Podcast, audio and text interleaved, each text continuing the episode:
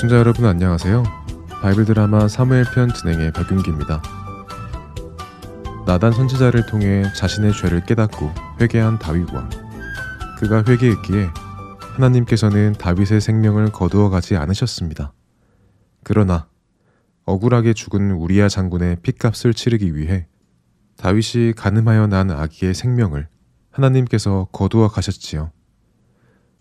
아기가 병으로 아프기 시작하자 다윗은 금식하며 아기를 위해 기도했습니다. 다윗 자신의 죄 때문에 아무 죄가 없는 아기가 고통받는 것을 보는 것은 다윗의 가슴을 찢는 아픔이었습니다. 다윗은 혹시라도 하나님께서 아기를 살려주실까 하는 간절함으로 기도했지만 아기의 생명은 떠나갔습니다.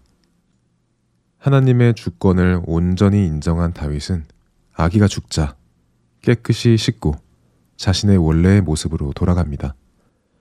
그는 아기를 잃은 슬픔 속에 빠진 바세바를 먼저 위로하지요. 바세바, 정말 미안하오. 이 모든 슬픔이 나의 죄로 인해 일어났소. 내가 당신께 진심으로 사과드리오. 내가 죄에 빠져 범하지 말아야 하는 당신을 강제로 보냈고 당신이 임신하자 당신의 임신을 숨기기 위해 당신의 남편 우리 아까지 죽도록 했소. 이 모든 것이 나의 악함에서 나온 끔찍한 죄였소. 내가 진심으로 당신께 사과하오. 부디 나를 용서해 주시기 바라오. 내가 앞으로 남은 나를 당신에게 주었던 아픔을 사랑으로 갚으며 살아가겠소. 다윗은 진심을 다해 바세바에게 사과하였고 그녀에게 용서를 구했습니다. 바세바는 그제서야 마음을 열고 다윗을 용서했고 지난 과거를 떠나보낸 후 다윗을 자신의 남편으로 받아들였지요. 다윗은 진심으로 바세바를 사랑하기 시작했고 그 사랑의 결과로 바세바가 다시 임신을 했습니다. 그리고 시간이 지나 그 아기가 태어났지요. 오, 아이가 드디어 태어났군. 어떻소? 아기와 산모는 모두 건강하오. 오, 그래요. 정말 감사합니다. 하나님께서 나를 용서하시고 나에게 이렇게 아들을 주셨으니 이 아이의 이름을 솔로몬이라 지어야겠다. 하나님과 나 사이에 화평을 가지고 온 아들이니 평화라는 의미를 가진 솔로몬이라고 말이야. 이렇게 솔로몬이 탄생하였고 다윗은 진심으로 기뻐했지요.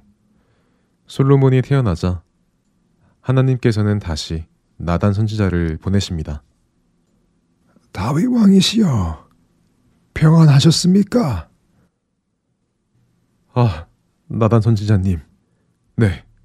덕분에 하나님 안에서 평안했습니다. 하나님께서 이렇게 아들도 주셔서 평안이라는 샬롬의 의미로 솔로몬이라고 이름도 지었습니다. 하나님의 은혜로 등남하신 것을 축하드립니다. 하나님께서 다윗 왕께 말씀을 전하라 하셔서 왔습니다. 하나님께서요? 네, 어떤 말씀이십니까? 다윗 왕의 아들의 이름을 여디디아라고 지으라고 하셨습니다. 이 여디디아요? 그렇습니다. 하나님께서 다윗 왕을 사랑하신다고 하셨고 이 아들도 사랑하신다고 하시며 하나님이 사랑하시는 자라는 여디디아라고 지으라고 하셨습니다. 그렇군요. 감사합니다. 하나님, 감사합니다. 하나님께서는 이렇게 다윗을 향한 하나님의 사랑을 다시 확인시켜 주셨습니다. 또한 다윗은 이전에 시작했던 암몬과의 전쟁, 곧 암몬의 왕 한운이 다윗이 보낸 조문객을 망신을 주었고 시리아 군인들을 돈을 주고 사서 시비를 걸며 시작되었던 그 전쟁을 마무리하게 되었습니다. 다윗 왕이시여, 전투 준비가 끝났습니다. 수고했습니다, 요압 장군. 이제 모압을 완전히 쳐서 다시는 암몬이 우리를 우습게 보지 못하도록 해줍시다. 네. 전군 진격하라. 다윗의 군대는 모압의 성읍들을 쳐서 심판하고 암몬 왕 한운의 금관을 예루살렘으로 가지고 와서는 자신의 머리에 얹음으로 완전한 승리를 선언했습니다. 암몬 사람들은 이스라엘 백성들의 노예가 되어 열심히 이스라엘을 섬기기 시작했고 다윗과 다윗의 군대는 예루살렘으로 돌아와 평안한 삶을 누리기 시작했습니다. 바이블 드라마 사무엘 편 다음 시간에 뵙겠습니다. 안녕히 계세요.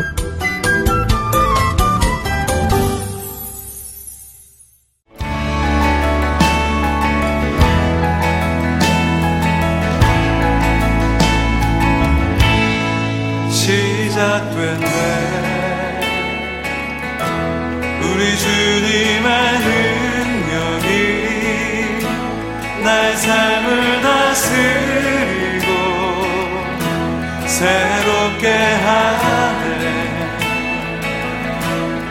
자유하네. 죄와 사망으로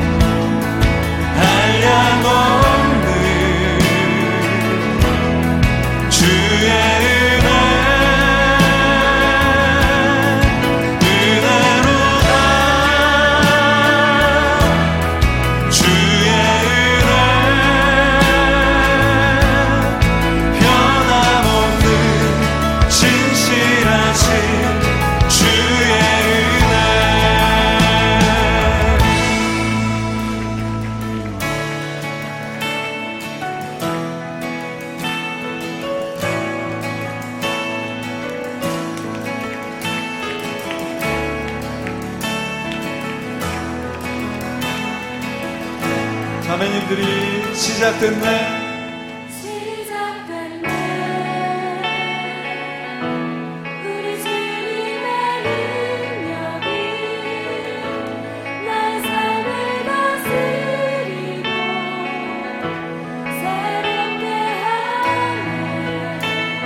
형제님들이 자유하네 자유하네